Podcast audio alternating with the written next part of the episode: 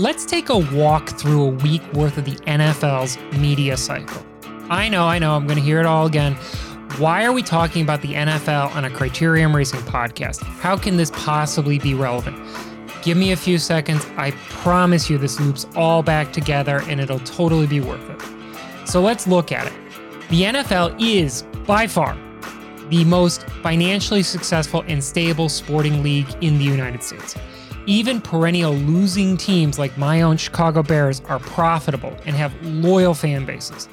Every week, 17 million eyeballs on average tune in to watch a game. Despite these games having only 60 minutes on the play clock, they take over three and hours and 20 minutes worth of time to play a Wall Street Journal study from the early 2010s found that of that three hours and 20 some odd minutes, only 11 minutes of it was actual game time. TV stations played more time in replays 17 minutes per game than they did actual game time. So you are effectively watching grown men walk around a grass field for three hours in some odd minutes rather than anything else in your life. But despite the obvious ludicrousness of that, the NFL's media rights alone sold for $100 billion. What the NFL shares with crit racing is effectively a weekly news cycle. Games or races happen on the weekends, and we spend the next six or so days talking about what we just saw. So let's look at how they, the NFL, talks about it as an obvious example of success and what maybe we in crit racing can emulate. The moment the final whistle blows in an NFL game, you get instant reaction interviews from players and coaches as they are leaving the field. This is coupled with a panel discussion uh, from broadcasters and former pros who break down replay clips of critical moments in the game you just watched. This all happens as a crew of about 150 to 200 engineers, producers, directors, technicians break down equipment which provided 360 degrees of comprehensive coverage of a space that's only 100 yards long and 50 yards wide. Reporters descend into the locker rooms and to a press conference where they get to talk to the coaches and players even more about what just happened. A couple hours later, your local news channel, WGN, for me, when I was growing up, has a five minute or so long replay presentation of what just happened in the game you just watched, in the press conferences that you were also watching, in the instant reactions that you were watching. They just show it all over to you again so you can see it for a third or fourth time by the time you go to bed at 11 o'clock. Monday morning dawns the Post, the Times, the Tribune has two columns on the front page of the sports section recapping the game that just happened. Then Sports Center gets into the action with the signature broadcast, which features not only a long but a short clip of highlights from the game in its one hour long show. Now that the news has been spread, and it's presumed that every man, woman, or child who even semi cares about what happened in that game can recite the score in a few key moments. That's when the analysts, the commentators, the opinion makers get involved. These are the Stephen A's, the Undisputeds, the Pardon the Interruptions, and whatever the heck around the horn is. For the next two to three days, they take the facts that you know that everybody else has reported and tell you what to think about them.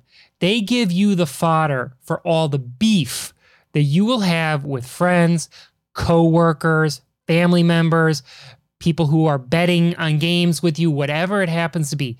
They give you the beef so that you can go and spread that even further. In the background, while this is all happening, stats are being compiled, data is being crunched from last week's games. Every conceivable means of doing math is being done. When you think that they've run out of ways to do math and count numbers, determine mean, median, and average, they come up with something totally new to do the same thing with. Why else would we have QB ratings or yards after catch stats and things like that? Then comes Thursday and Friday. The analysts, the commentators, and the blowhards turn up the prognostication volume. You are told the names of key players, all about mismatches, injury reserve lists, whatever it happens to be. You are so well educated as a viewer and fan that about what is about to happen that you are capable of going onto the internet and creating a fake football team so that you can bet against your friends on who is smarter than the other person when it comes down to the news and the opinions and the blowhards. Then Sunday morning arrives all over again. 150 to 200 camera operators, audio techs, producers, boom operators, and the like set up for the four hours of coverage that you are going to watch that day. They are going to have everything covered every conceivable angle of the field will be there for your viewing pleasure. Players are interviewed, coaches are peppered with the same questions that they've already answered multiple times, again and again and again. Then, about four hours before the game starts, before anybody is in the stadium, a panel of well dressed men retell you everything all over again. And this goes on from August to February, every week, year after year. And we eat it and all the commercials that come along with it right up because we love sports. My name is Rob Kelly. This is Criterium Nation, a show about life lived one corner at a time. We are a proud part of the Wide Angle Podium network of shows, the internet's top tier, only top tier collection of independent cycling media. Go to wideanglepodium.com. You can find out all about the other shows on the network, including Slow Ride Podcast, The Grodio, Cyclocross Radio, Nowhere Fast. You can become a subscriber and supporter of the network, and we would love it if you do. Please financially support these content creator owned efforts so that we can continue to bring you the top quality coverage that we do. This week, our show is brought to you by Source Endurance, source-e.net. It is the internet's number one endurance cycling coaching resource for you. Go there, take a look at the full set of offerings that they have, including a brand new announcement about their partnership with Tulsa Tough, America's premier weekend of crit racing, perchance. You can go to Source E, find the Tulsa Tough prep package, put it into your cart, get ready to go fast, turn right a little bit, then turn left, then turn right again, then turn left, then turn right. Go up Crybaby Hill, do it all. Use the promo code Criterium Nation, all one word, for $50 off your first month of coaching. Today's episode is with Brad Sohner. We all know Brad, we all know his voice. He is the broadcast guy for crit racing. We want to talk about how we can take criterium racing from where it is right now with the media that it has right now and turn it into what the NFL has? Is it possible? Is it something that we are capable of doing? Where are we? What more do we need to do? These are the questions, and this is why the analogy with the NFL is so readily important and so timely. We stand at the beginning of a new year of bike racing. We stand ready to make crit racing even more awesome than it was last year in 2020. Two, we have the people who are capable of doing it. The athletes are ready, the teams are ready, the events are ready. Now it's up to us in the media to educate you and to make you, the fans, ready for all of it. It is our job, our responsibility to make you smarter, to bring criterium racing from where it was to where it can be. And we're doing all of that right now.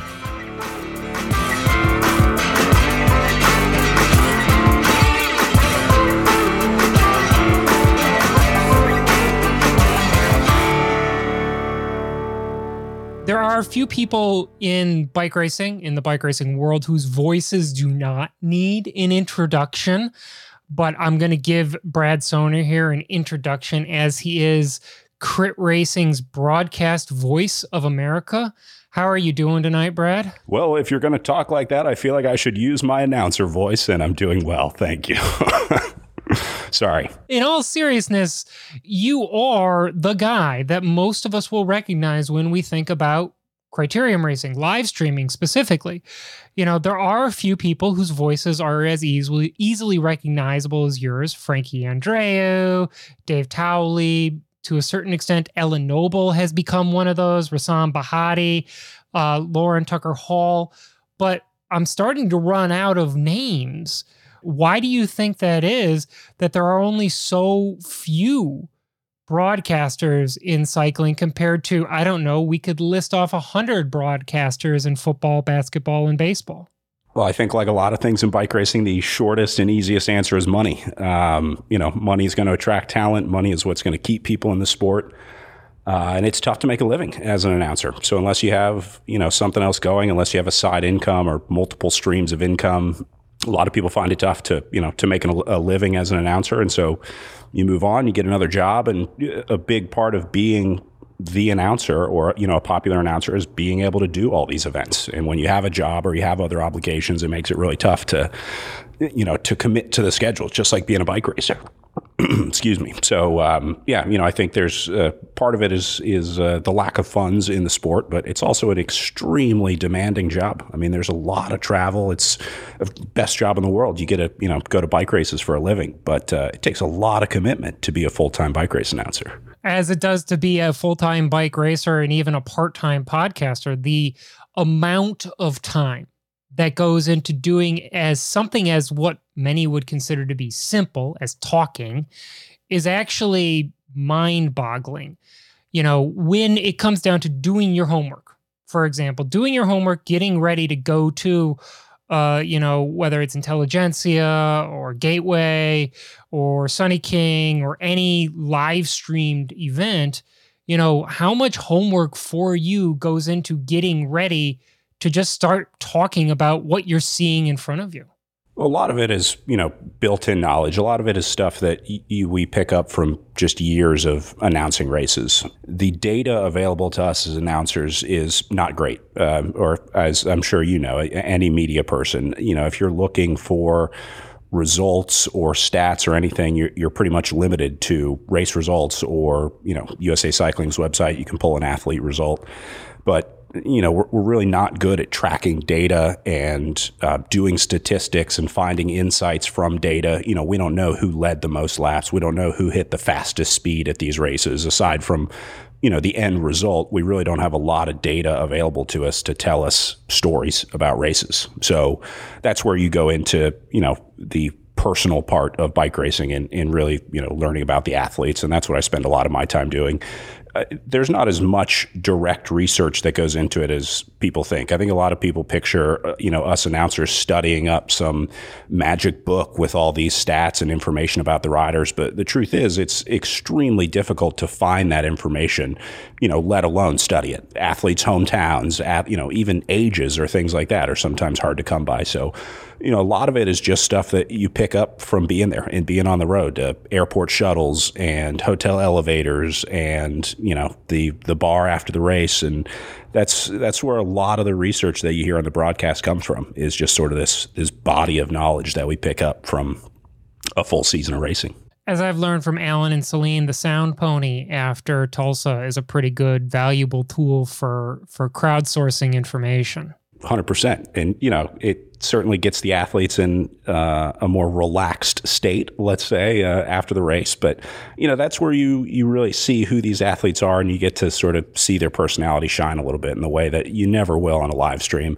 Like any professional, you know, when, when these athletes show up to work, they're there to work and they're not there to, you know, joke around and have fun and sort of, uh, be friends. Um, and so getting, getting athletes outside of that, uh, bubble, I guess, is uh, you know good way to get to know them, and then it becomes our job to tell those stories and convey to people, you know, he's a really interesting guy, or she has an amazing story, or you know whatever our topics for that day are. I think this is something we're going to come back to a little bit as we discuss the the concept of a fully mature bike racing media. But before we get to to talking more about specifics, I want to talk broader, more esoteric value of media. Like, what is the point of it? You know, why do you make a living off of this job and I try to make a living off of this podcast and people in general in the bike racing world, the entertainment industry are trying to eke out a living there. You know, before I ask the question, what is the point of media? I want to get or establish your bona fides. You know, we know that you are a broadcaster, but I don't know how many people know that you also run a media company that does provide services. So, what is this company that you are the part of or the leader of? Yeah, we have a company called Fiber Media. We produce live and taped sports content mostly, including a lot of Criterium live streams. That was sort of what the company was born out of was a, you know, just a financial vehicle to do business to start to run some of these streams out of. Um, but that's evolved into obviously more, you know, more projects uh, outside of the live realm. But primarily, uh, it, you know, it exists as a live production company, and uh, we were able to do a lot of the ACC races last year. Um, we do all USA Cycling's national championships, things like that. So yeah, I've produced a lot of uh, of criterium races in you know in the US. And you've also got a background in media management and the business part of being a broadcaster. It's not just like you show up and somebody else hands you a, a, turnkey set. Yeah, I mean, it's, you know, my whole life has been spent in the bike race industry. My first job when I was 14 years old was setting up fence. That, you know, I was on a, a fence crew that traveled around the U.S. and built bike races. And that's how I came to crit racing. I saw my first crit race and totally fell in love with it. So, you know, coming to the broadcast side from the event production side, um, I think really helps in the ability to understand what these venues are going to be like because a, a, bike race venue is so unique in the you know in the production world where nothing is pre-wired. Everything is you know is built the same day and torn down that night. Um, you know it's a it's a moving arena. And that's a pretty unique thing in the world of production to be able to to pull off a production like that in such a short time span with a venue that you don't really have control over. So I think the, you know, my background of just being at so many races and really understanding also where these promoters are coming from, that there is no, you know, team of utilities that's going to come help. It's, you know, it's volunteers and bike shop employees that are, that are running these races. So, you know, you have to understand that, uh, you need to do what you can to be self-reliant and, you know, try not to put too much pressure on the promoter where, you know, I think in other sports people would expect things to be done for them in production, but uh, we know in bike racing that that doesn't always happen. So let's talk about the what is the point question. And I want to be very specific because I know enough about journalism and the media to be dangerous, but not enough to be effective. So you know, we look at media and we try to paint it in the broadest brush possible about what is it. And I think we need to be very specific about sports media as compared to investigative journalism, political reporting, you know, local news and television, you know, sports media as as a, a vehicle, sports media as an organization which is telling the story of competitions. You know, why do you feel that these events, whether it be bike racing, baseball, football, whatever, need sports media in order to help them have relevancy?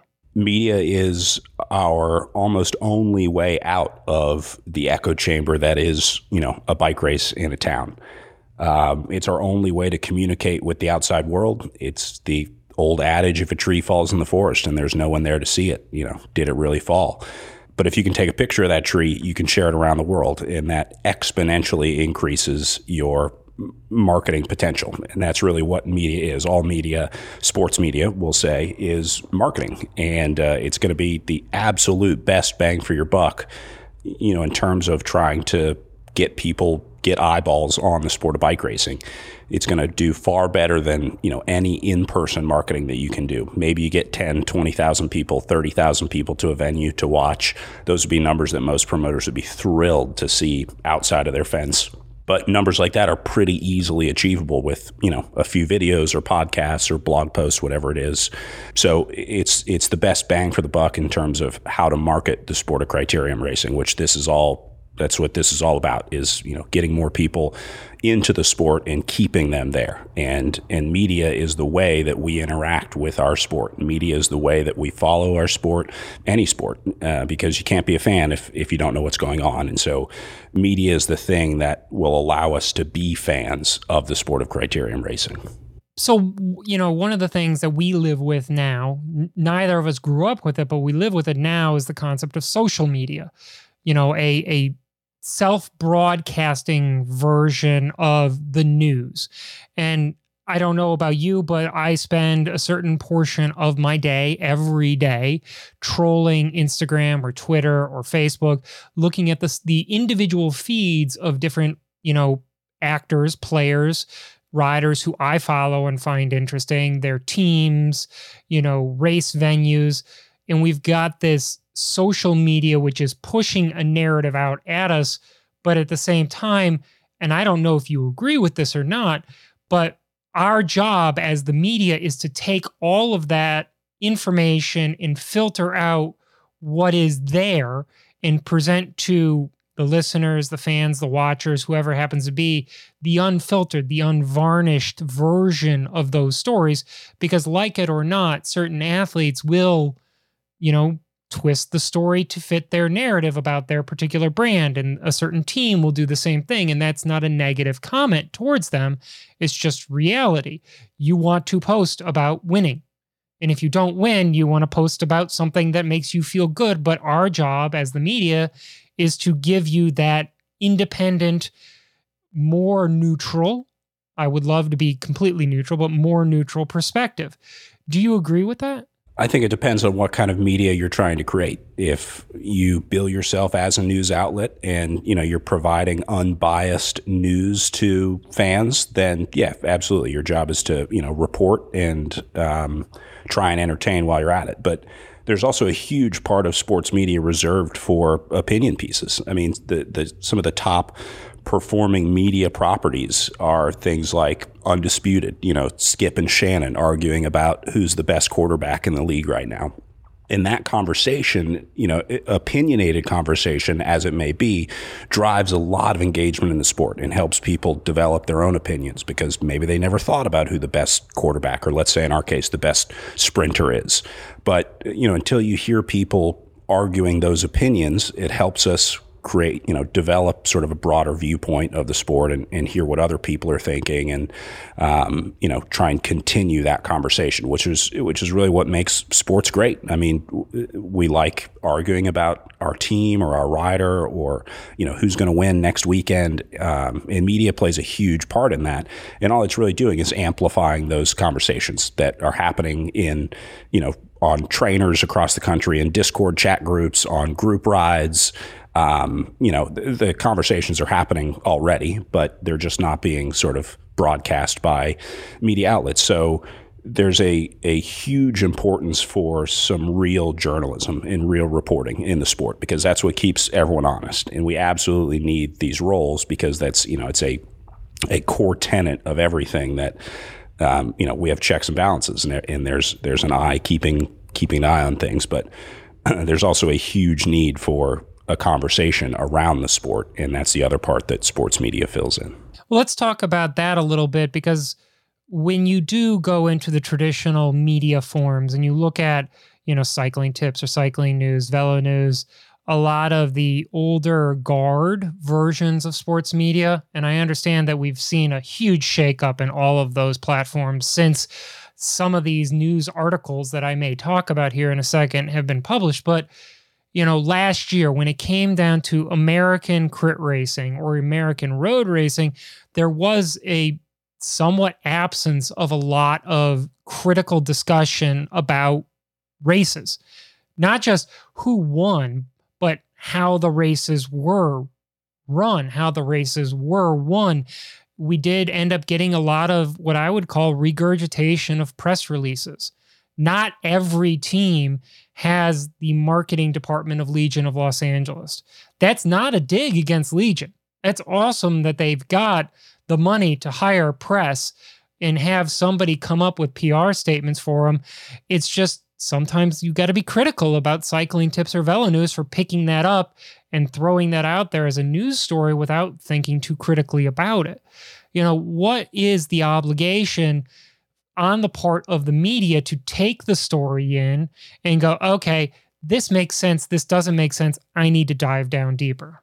you know, I have a hard time faulting these outlets because I know how slim their budgets are and I know how tough it is to report. But unfortunately, you know, with great power comes great responsibility. And those outlets did, you know, and, and still do have great power in terms of the influence that they have on the general, at least American, you know, bike racing psyche. And so with that comes a responsibility to at least tell, you know, both sides of the story or, or make some effort to independently verify, you know, trust but verify is the thing that we always say in, in journalism. And it's an important tenet because you, just have, you know, it's your responsibility to make sure that, uh, that what you're printing is in fact the truth, the whole truth, and nothing but the truth.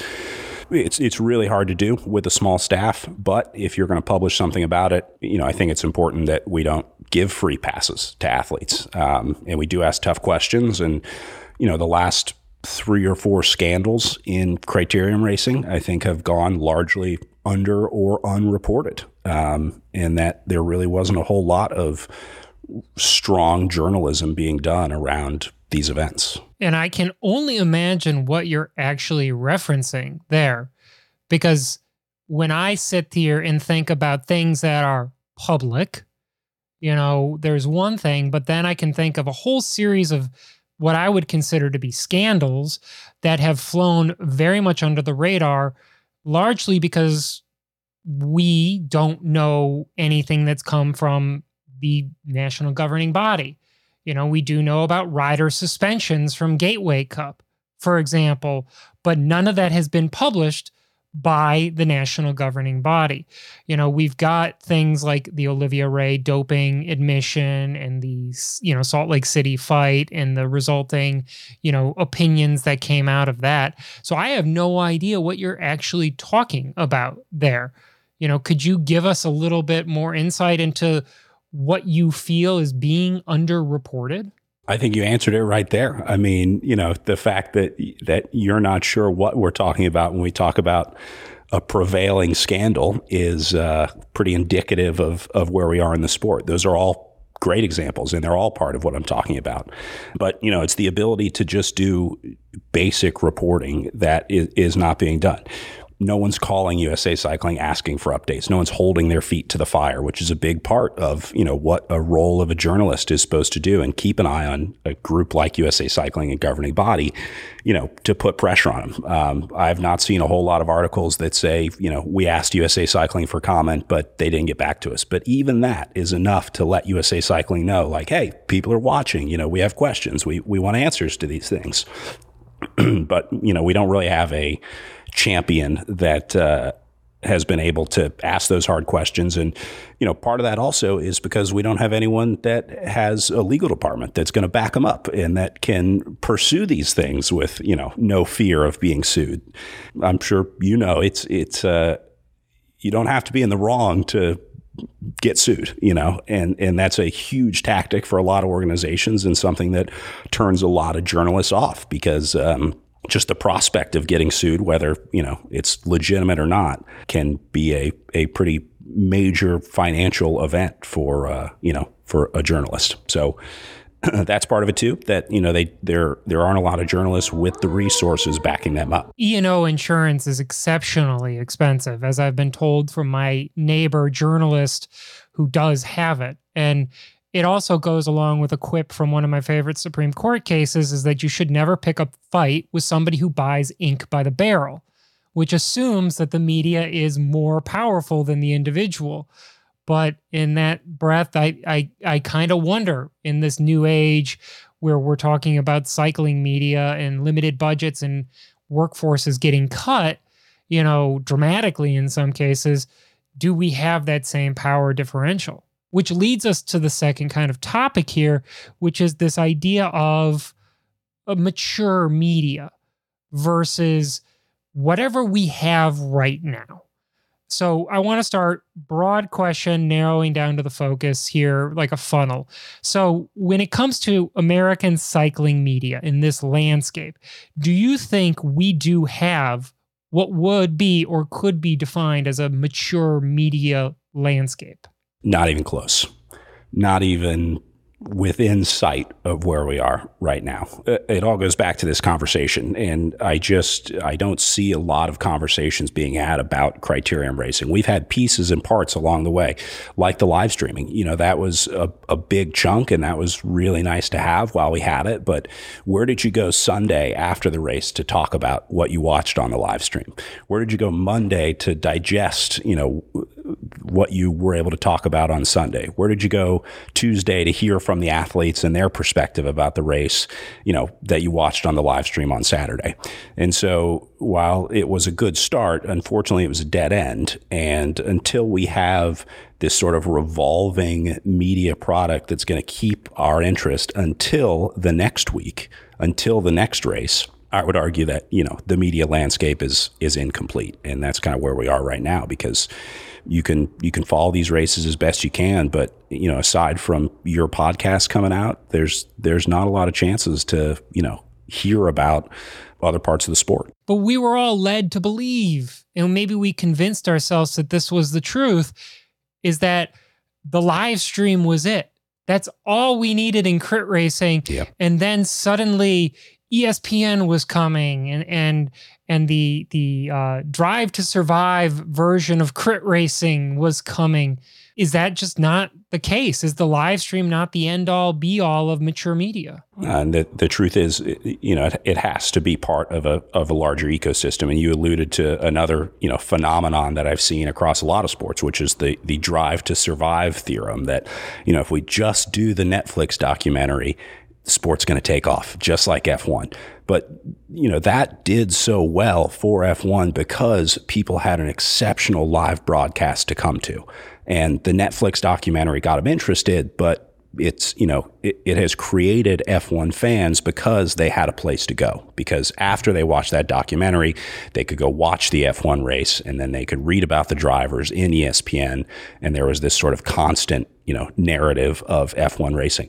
I understood what was you know not an F1 fan until the Drive to Survive series came out I wouldn't say I became an F1 fan, but just in, you know, the peripheral media that I consumed, I was able to figure out what was going on in the F1 season. And, you know, that speaks a lot to the the larger media picture that existed out there, uh, far beyond Drive to Survive. So um, I think that's kind of the next. You know, we if we just had this, we would we'd be set. You know, it used to be if we just had live streaming. That was also, you know, 15 years ago when live streaming was kind of on the, you know, cutting edge of technology and it has now become an expectation, if anything. So, yeah. And now when we think about Drive to Survive, you know, they're doing it with tennis, they're doing it with golf. Do we see the exponential growth in those sports that F1 saw?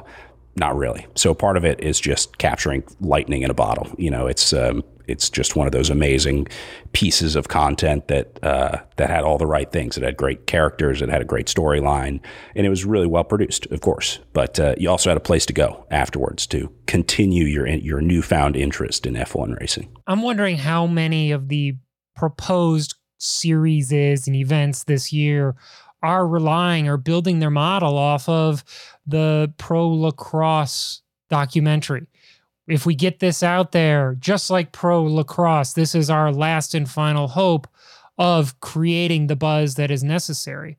My question for you is okay, let's throw that part away and do the traditional mature media. Look at the things that worked that weren't lightning in a bottle. Look at baseball, look at football, look at soccer, look at basketball, look at hockey. These are sports. I mean, the NFL media package is a hundred billion dollars. That's how much they charge just to carry their coverage, which means that the people who are buying that coverage and making it happen are making more than a hundred billion dollars in aggregate. So, what are we creating? When it comes down to mature media? What are the different components of it that is not just a live broadcast? Because that sounds like that's the bare minimum. Yeah, I mean the broadcast is just sort of fodder for these podcasts and, and shows and, and, other programming that goes on around it. Now you're not going to have a lot of that until you have a network partner that's that's really trying to invest. That's why you know these baseball and basketball ecosystems work so well because the broadcasters that buy the rights that spend a lot of money, you know, purchasing the rights to broadcast these then want to support that purchase with additional shows. So, you know, in lacrosse is a great example. They got their deal with, you know, with NBC and then eventually moved to ESPN. But what it's really about is trying to get placement on things like Undisputed, trying to get Skip and Shannon to talk about, you know, your lacrosse league as opposed to the NFL game or MLB game or whatever. So, you know, breaking into that mainstream conversation and, and getting spoken about in the same breath as all of these other sports is extremely difficult to do. And I always tell people we are far from the smartest or best funded people to try to do this. I mean, ask the e-scooter league how you know things are going trying to get on espn ask the national jai alai league how things are going. Ask major league show jumping if they've been able to make any inroads in uh, you know getting espn personalities to talk about them. Aside from maybe some sports center top 10s or things like that it's extremely difficult to break into that part of you know the conversation. And that's really what people are talking about when they say, you know, making it big and becoming one of the big sports in the United States. But the truth is, until you get the buy-in from what is are still incredibly powerful networks, it's really hard to build an ecosystem from the ground up, from scratch. I remember as a student at the University of Kansas, the football season was always the low point of our sports season. Uh, we survived until November when late night happened and we started started to get playing basketball. But the one time that Kansas made ESPN was for non good reasons. A football player got stuck in the drive through at Taco Bell at 2 or 3 a.m. on a Saturday night when he was trying to attack the drive through worker who didn't give him the right number of chalupas. And I fear that's where we as bike racers end up finding our way currently onto media. You know the the mainstream the big ones. What's it gonna take to get bike racing onto the front page of the sports section of the new york times the washington post the la times the chicago tribune? You know is it going to always have to be lance armstrong doping or fist fights at Salt Lake City? When do we create enough critical momentum and mass to get people to talk about Maggie Coles Lyster's incredible final corner at Boise? Or the way that Luke Lamperti has the capacity to beat the best teams in the country by himself.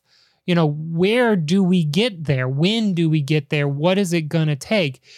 Is that a question that can be answered by Brad Sohner and Rob Kelly, or is that is that just we should get together and drink more often and talk about these questions in salons? Yeah, uh, there's the, you know, like I said, there's a lot of people out there trying to do exactly that, it, trying to do exactly what we're doing. There are you know dozens of B or C level sports startup leagues that that want the exact same coverage that we do. And we have to remember that not only are we competing with those four or five, you know, big sports.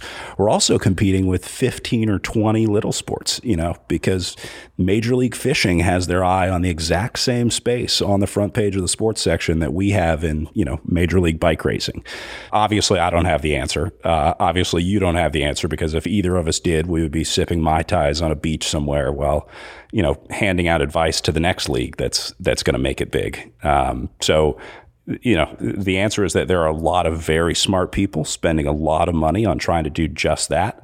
And uh, they have so far been unsuccessful. So I think that speaks to the difficulty of, you know, of achieving it. So let's talk specifically about mature media in the context of the broadcast. That's your world. That's where you live. When you, I, I can't remember all the events that you provided coverage for, live stream coverage for last year, like soup to nuts but I think one of them is Sunny King. So let's use Sunny King, Anniston, Alabama as an example and, and see if we can go from there. When you went to Anniston, what is the size of the crew of people you brought with you in order to do the live stream job that we watched and talked about on Saturday and Sunday? We have about 25 people on site in Anniston to do uh, the live stream. Um, now, the Anniston live stream is unique partially because we do the amateur races during the day. So um, we have a couple, you know, shifts of uh, of crew members. But uh, yeah, for the most part, somewhere between 20 and 30 people that it takes to pull off what in you know most sports would be considered a pretty simple live stream that we do in bike racing. So we we really run a a skeleton crew, and it is you know chopped down to the the bare minimum of of crew needed. But uh, you know once you start eliminating eliminating any of those positions is when it you know the quality and reliability starts to suffer, which is um, you know that's also part of why there are so many people on site um, because it takes a lot of people to make sure that the show goes off flawlessly. But there is nothing worse than a botched live stream, as we've learned in criterium racing over and over and over again. So um, it you know it, it takes a lot of people, but there's just no good way to cut those corners. Yeah, I can remember at Tulsa in 2021 um, the men's race that night, first night, Blue Dome, I get a frantic message from Stephen Ramirez from ButcherBox going, The live stream is down. Can you get to the corner one and start just running it off your phone? Because one of the transformers had blown. You know, there's, it, we're talking about live TV coverage, we're talking about live broadcasting, and anything that can go wrong will go wrong. You, you look at an NFL production or a NCAA football production. You know, it's a hundred yard space. So it's it's substantially smaller than anything that we deal with in criterium racing. They're using between 150 and 200 human beings to do what you're doing with 25 to 30. What are the roles that these 25 to 30 people are doing?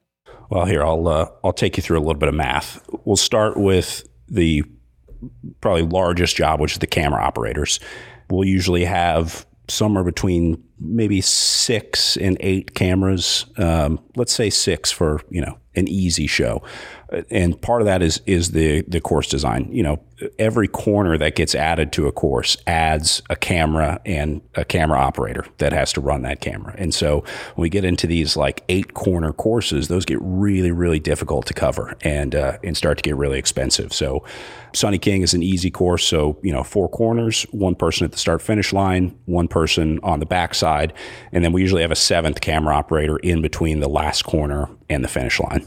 Inside the truck, there is a director. That's the person that's calling the shots. Ready camera one, take camera one, zoom in on, you know, number 26, give me a tighter shot on whatever camera, talking to all the cameras. Next to them is someone called a technical director. They uh, are the person that is pushing all the buttons. Um, they have the giant switcher in front of them that you've seen inside of a TV truck. They're essentially doing the will of the director. So when the director says, take camera one, the technical director will press the button to take camera one.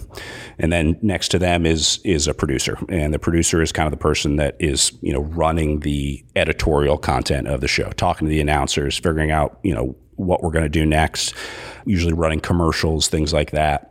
And then there's also an associate director. A lot of times we usually don't use one because of cost. But if you're on a network, if you have network ins and outs and you have to hit certain times, then you would have uh, an AD there to make sure that uh, that you're on time with all these breaks coming in and out. The next biggest thing that people probably see is replay. Usually, either one or two replay operators. Um, each person is watching between four and six cameras, and they can you know roll those back and build packages at any time. Um, and then graphics would be the next biggest thing. So uh, there's also a graphics operator that is putting all the graphics up, and then a graphics producer that will tell them you know what to put um, on the screen, someone that understands the sport. And then you kind of get into the uh, engineering part of things. Um, this is where you get into like a, a, video shader. This is the person that makes sure that all the cameras look the same. Um, it's like a video technician, so that when we cut between the six or eight cameras, however however many are out there, they all have the same white balance and the same brightness and the same. You know, it doesn't look like you're cutting between all these vastly different cameras. So you need someone to you know to shade all of the cameras. And then audio, also important. Um, we usually have a an, what's called an A1. That's the person that's mixing the audio, turning the faders up and down. And then an A2 would be the person out in the field with the announcers, adjusting headsets, fixing microphones, things like that. The truck usually comes with two engineers, two people from uh, the company that provides the truck. They are, you know, just troubleshooting equipment, soldering cables, things like that. They're uh, sort of your your general engineers. Um, and then we also have utilities, usually four or six people that are just running cable, you know, their their setup crew, um, things like that usually like to have an IT person on site uh, to make sure that the uplink is good, the internet's solid. We have multiple outbound internet links um, with automatic failover. That's you know part of the the redundancy um, and also cost of doing it right. But uh, we usually have some sort of IT person on site, and then you usually want a power person there too, um, uh, especially if it's a generator and you don't you know have a lot of knowledge about how to troubleshoot generators. Um, a lot of times we'll have the generator vendor leave someone on site, a tech, to make sure that uh, that that power's good. So um, add a couple commentators, some production assistants, and uh, you pretty quickly start getting into the, the 20, 30 person range. And I'm guessing, based on the descriptions of the jobs that you you you gave us there, that these are specialty roles that require skilled training. These are not people that you just dragged in off the street and you said, "Hey, you sit there."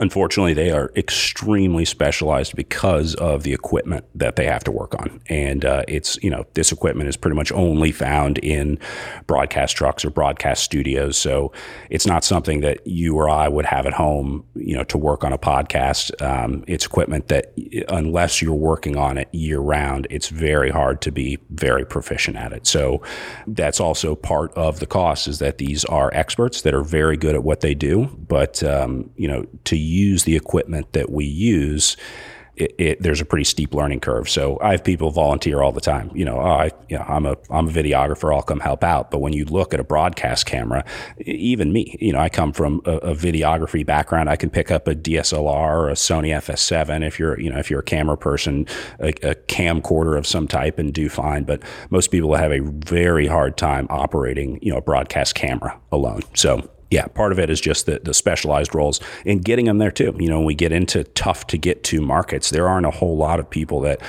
understand this equipment that live in Boise, Idaho. And so sometimes you have to travel people in, which also adds to the cost. And, uh, you know, since we're talking costs, these people are professionals, they have a special skill. Uh, they probably earn special skill level wages. You know, how much are we looking at as far as paying you know, macro level, paying the people who are there doing what is required to get a good quality, sustainable, repeatable product.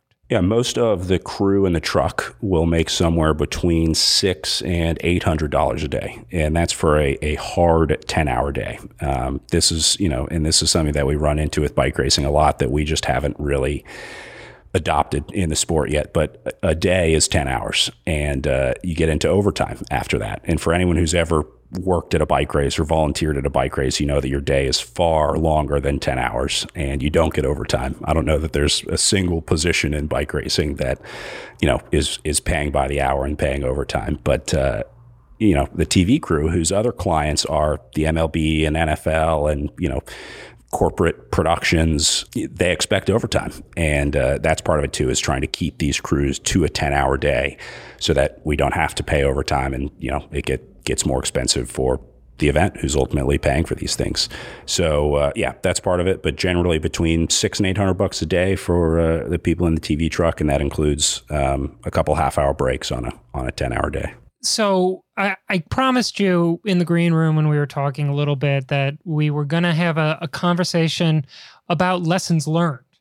You know, we've been in the live stream era for the last 15 years. You know, I remember, I don't know why, I have vivid memories of Walterboro.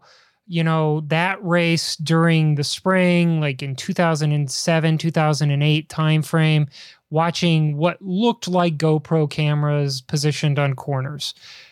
Last year, with the ACC and the work that you did, there was a dramatic step up in the quality over what had been previously available with USA Crits. And and frankly, USA Crits was that was it as far as large scale live stream. We had a couple of one-offs here or there, but USA Crits was that was it. You learned some lessons. Clearly learned some big lessons between 2019 and 2022. What are the biggest lessons that you learned during that time that made last year so much better, yet still acknowledging that we've got room to grow? You know, I shouldn't take a lot of credit for the ACC broadcast. There, there wasn't any magical sauce that went into those things. The ACC broadcasts were better than the USA Crits broadcast because the budget was bigger, and that's really you know the the, the bottom line. There's no there's no magic in making TV. There's you know there's no way that anyone, me included, can pull a rabbit out of our hat and make things cost less. A scissor lift costs what a scissor lift costs. A generator costs what a generator costs. A camera operator costs what a camera operator costs. And, you know, there's really no way to cut those corners. So, you know, I don't know that there really is a lesson other than you get what you pay for. And if, you know, if you want a top quality product, you need to spend at least, you know, you can't expect to get a Maserati with a Honda Civic budget.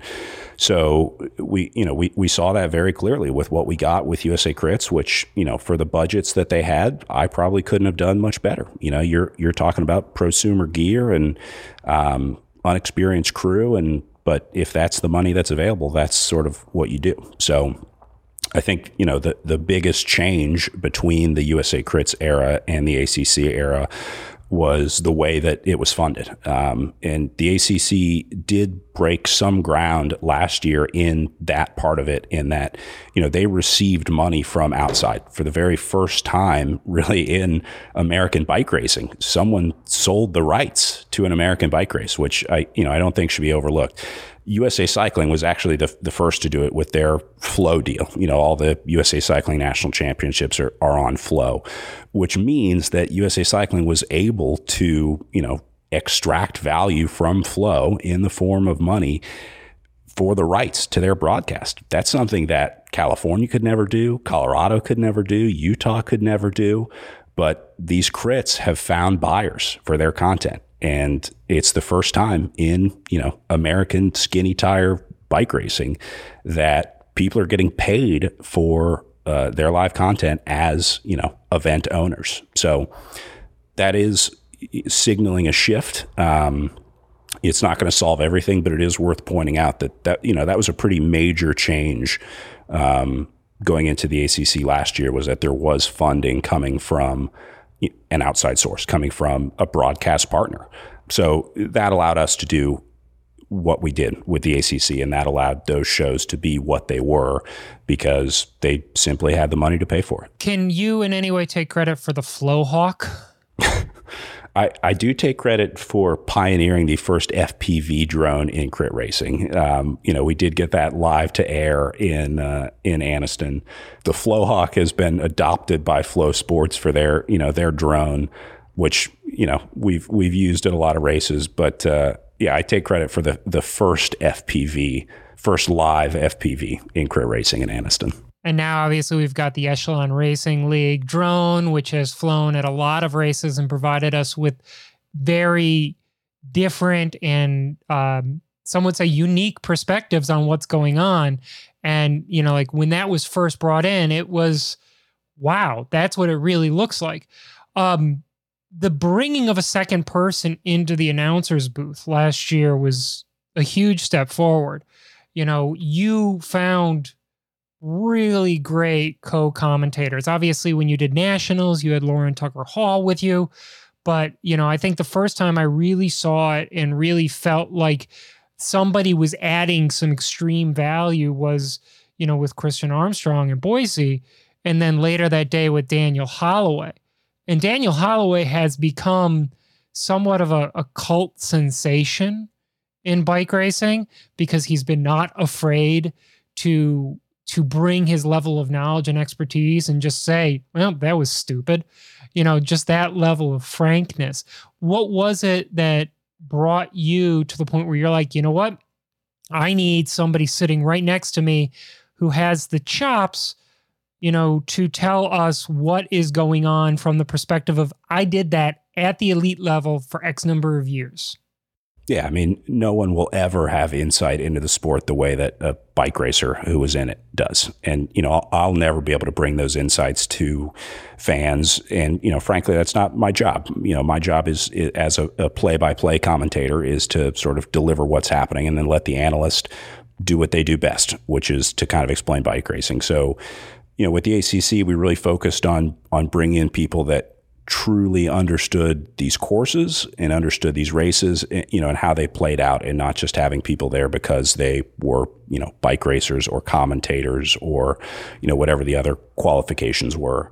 And I also told them to, you know, let kind of let your personality shine through. You know, I, I uh, with all of our analysts throughout the year, I think what what made a lot of those shows really fun is that we were able to kind of let them be who they were, and and I think that shined through with Holloway more than anyone. But uh, you know, part of it is that we want their unfiltered opinion, and this goes back to what we were talking about earlier of you know the role of sports media. Is it purely to you know this journalistic endeavor or is it okay to have an opinion say that you know that was a dumb move or that was a mistake or whatever it is and so you know i really wanted those analysts to to have some opinions and express those opinions because that's what makes you know the conversation around the sport and that's what makes the engagement great in, in crit racing. Why don't we kind of start to wrap it up here in this final segment about the numbers of the sport and the numbers of the broadcasting?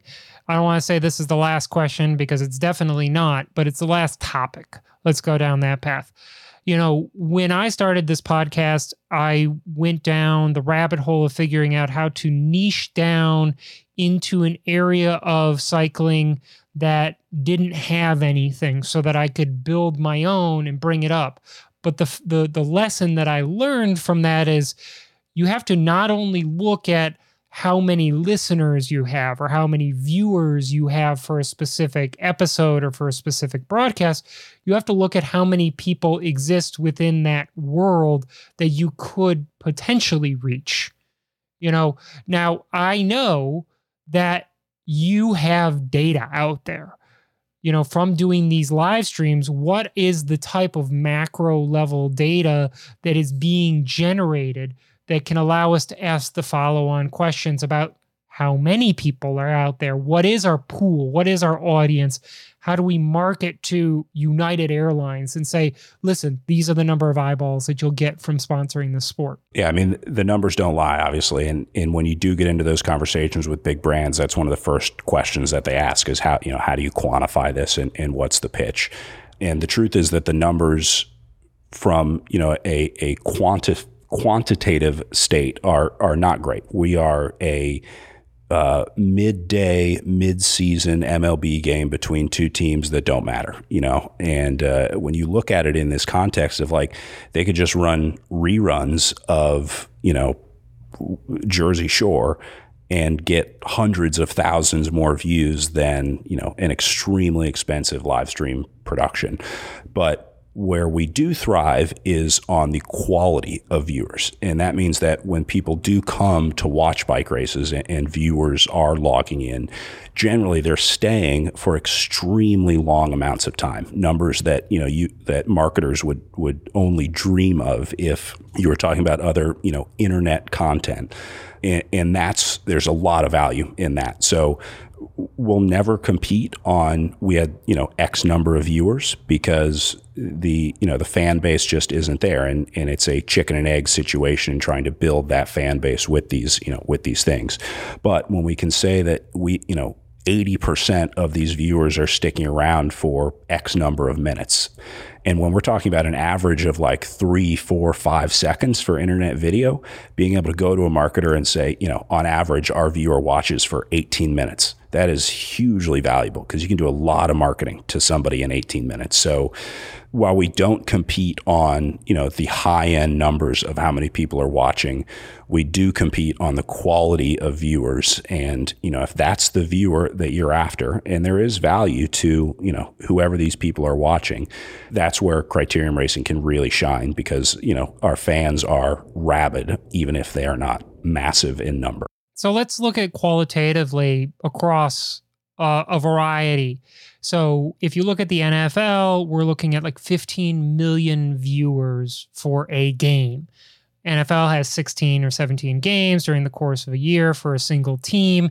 You can start to see the numbers adding up. If you look at baseball, for example, you look at baseball and, you know, you'll get 15,000 people at a Pirates game. You're a Pittsburgh guy. This year, you had 15,500 average people in attendance at the game on a single day. I can't find the ratings for the Pirates for TV viewership, but I can find the ratings for the World Series. And this year, the ratings were the lowest they've ever been. And that was somewhere around 10 million viewers. An average, and I don't know why the statistic is in my head. I swear to God, I said it once on this podcast before, but I think I might have written it.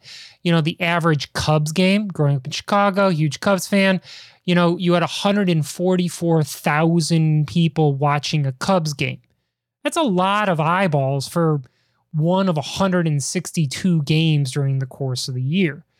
You know, you said a midday baseball game against two teams that don't matter. You know, what is that in terms of numbers? It's clearly not 17 million or 15 million for an NFL game or even for the World Series. Are we talking like 30, 40, 50,000 people watching a crit on a live stream? Is that what the macro numbers are telling you? That's the ballpark. Yeah, we're pretty close with those numbers, um, which are not quite, you know, network TV numbers. They're not quite even regional sports network numbers, but it is getting up there. You know, you can you can get into some poorly watched network sports that get in the low hundred thousand viewers. A lot of those are just because the TV was left on from you know a, a previous show, or you know it's it's running in an office somewhere that has a ratings box. So, you know, part of that is is the value of being on a network. But yeah, generally we're in the let's say mid five figures uh, would be considered a, a, good turnout, I think, for for a crit stream. And the absolute worst TV shows on TV right now are doing, let's say, low hundred thousand viewerships. All right, so we've got an idea of where we are, where we need to go. Like, what are the numbers we need to hit in order to grow?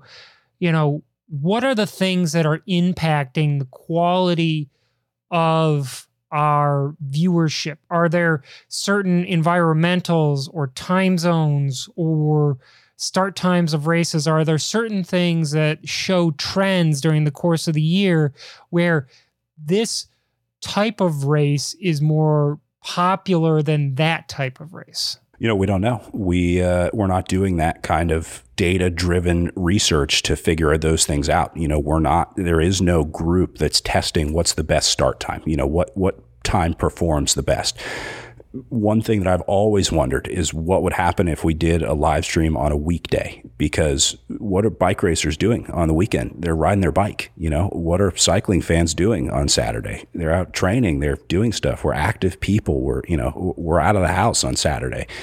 And uh, you know, it, we're, we're certainly not sitting on the couch watching racing, but Tuesday night, seven o'clock, good time to watch a crit. And so I've always wondered, you know, what if? But that takes such a, you know, broad cooperation of you know having an event that's going to that's to move to a Tuesday night and making sure that the riders are going to go and make the trip on a Tuesday. And you know it, it, all everyone has to get on board but there are a lot of unexplored things in you know bike racing media that we've just never been able to try and we'll never know until we try. So you know the data doesn't lie but that is one thing i would love to see would be a weeknight uh, criterium stream. Well i mean that walterboro race that I have memories of, even going back as far as like 2010, is a, like a Thursday or a Tuesday night race. I remember that specifically because I came home from work for it. You know, and you do see college basketball games being played on Wednesdays, Thursdays, Tuesdays. You see football every day of the week except for Tuesday and Wednesday, I think. You know, clearly these other sports are, are figuring out that you can't battle just over a Saturday and Sunday. You have to go for the full scope of things. But I'm wondering, like, if you look at a race like Littleton, you know, which starts at nine o'clock Mountain Time, which is 11 o'clock here in Washington, D.C., is that impacting the number of viewers? Because the vast majority of people in the United States live in the Eastern time zone or live in the central and absolutely and if you're in the eastern time zone you probably have a, a, ride sunday morning and you know you're up at 6 a.m to hit the 7 o'clock group ride so you're not staying up you know past 11 to watch the bike race so, you know, there are options for on demand viewing. And of course, you can go back and rewatch it and things like that. But there will never be an experience like, you know, watching it live and sharing it with other people. That's, you know, and this goes back to the good old days of when we used to live tweet races. You know, I remember the, the community of being on Twitter and like everyone just watching for these hashtags to come in. And then we would all comment on, you know, whatever the, the live tweet update was. Um, and that that was the you know that was sports media, whether we knew it or not. You know, the people that were live tweeting races, we were engaging in this you know discussion of of criterium racing. Um, and our only information about it was you know the tweets that were coming through on Twitter. So I think it's hilarious that you bring that up because okay, so we can't we don't live tweet as much anymore. I definitely did it uh, with armed forces, for example. But last year, Benton Park Gateway Cup, courtesy of the fine folks at uh, Alliance St. Louis, I had a four hands beer in hand and I was live storying on Instagram the Benton Park men's and women's races, and people were following that. We had no streaming coverage, but just me standing there on the side of the road putting a caption with a 15 second video, you had people buying in and following along. Yep. And that goes back to, you know, creating multiple touch points where people can can follow the sport. Um, and you know, Instagram stories are, are one thing that's going to get them to the live stream because you you look at these stories, but that's also just another form of storytelling that you know we absolutely need to do. We're also terrible at this of you know using all of our different media channels available. You know, how many people are TikToking? How many people are you know Snapchatting? Hardly any. Um, and we wonder why we don't have any kids coming into the sport. You know, how come 13 year olds aren't into bike racing? Well, it's because we're posting on Facebook and Instagram, which, uh, you know, at this point are, dare I say, boomer platforms to these kids. So, you know, you got to fish where the fish are. And uh, part of that means, you know, doing things like covering races through Instagram stories, which when we were, you know, live tweeting hashtags, the Instagram story didn't even exist. So, you know, now we're into this short form video content era where, you know, we're going to spend a lot of time making 15 and 20 second videos because that's the new, you know, new attention span. And we need to adapt with that. We need to figure out how to make bike racing interesting in 15 second clips and 15 second snippets because it's not always a, you know, two hour live stream that is going to bring the fans in. But the end result is the product that you're generating is where we want the eyeballs to go is the broadcast. The broadcast supplemented by the things that I'm doing or the press conference that happens afterwards. I, I know it's scary to even talk about a press conference yeah, exactly. within the confines of bike racing.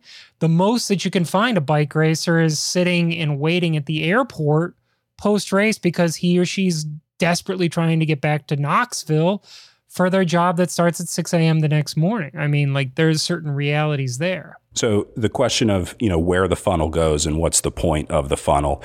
The reason that so often the funnel ends with the live broadcast is because that's your revenue generator. That's the one piece of media that you're getting paid for as, you know, as a content creator because you've sold those rights to NBC, ABC, ESPN or outside FloBikes, GCN, whoever it is, you know, carrying your your bike race. And so ultimately that's your customer because that's the person that's giving your organization money is this rights holder.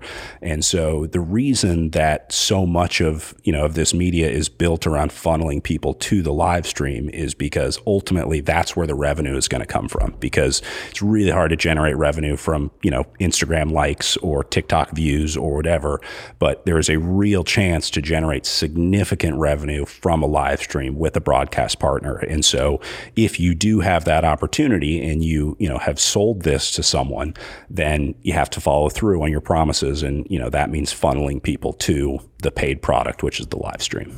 So what does 2023 hold for us? Let's use that as our as our presumed last question. in the broadcast news media world that we live in today, and you know that you are going to be operating in this year, what is 2023 going to look like for us? It's going to be one of the craziest years in crit racing I think that we've seen in a long time from an organizational perspective with, you know, the NCL coming in, new leagues starting, some competition for the ACC, I think will be good for it. So, um, you know, I hope that leads to a positive arms race in, you know, the battle for criterium racing fans. And I hope it, you know, forces every entity involved in crit racing to, to kind of up their game. So I think that's probably what you see most of in 2023 is that more of these organizations and event owners start taking this seriously and acting like they have competition because now they do. And, you know, it's no longer just on the next race on the calendar, but now they're competing for eyeballs, competing for fans, and competing for sponsor dollars. And I hope that means that, you know, everyone steps their game up in a lot of different aspects. Well, it sounds like both you and I have a lot of work uh, cut out for us this year. Yeah, I am uh, going to get on the phone with ESPN right now and try and get this sold. and uh, you can work on the press conference that uh, the elusive press conference that we've not been able to have. I did look up some uh, Nielsen numbers. We were I was just guessing on TV numbers earlier. I'll give you two numbers. Th- these are two weeks old at this point, but uh, TNT, their hockey coverage averaged 280,000 viewers for Bruins versus Islanders and 174,000 viewers for Stars versus Sharks. Um, so that kind of gives you an idea of, you know, that's a, those are low level hockey games that are doing like low six figure viewerships. Oh, every New Yorker and Bostonian is going to be sending in angry letters now. Bring it on.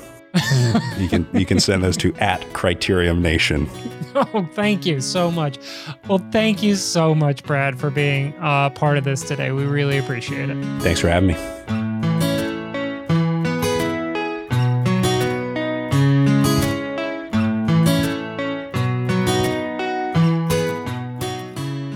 Thank you for joining us on another episode of the show. We are a proud part of the Wide Angle Podium network of shows, wideanglepodium.com. Go there, find out about the full bevy of shows.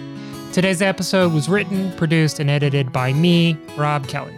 We'll be back in two weeks to apply some of the lessons that we learned here today with Brad Soner when Celine Oberholzer, Alan Schroeder, and I review the Lifetime Grand Prix docu-series Call of a Lifetime that just came out recently. So, not homework, but maybe homework. Go over to YouTube, Google, whatever it happens to be, watch the series so you can join us in two weeks to talk about it and to hear our review of how the series ran.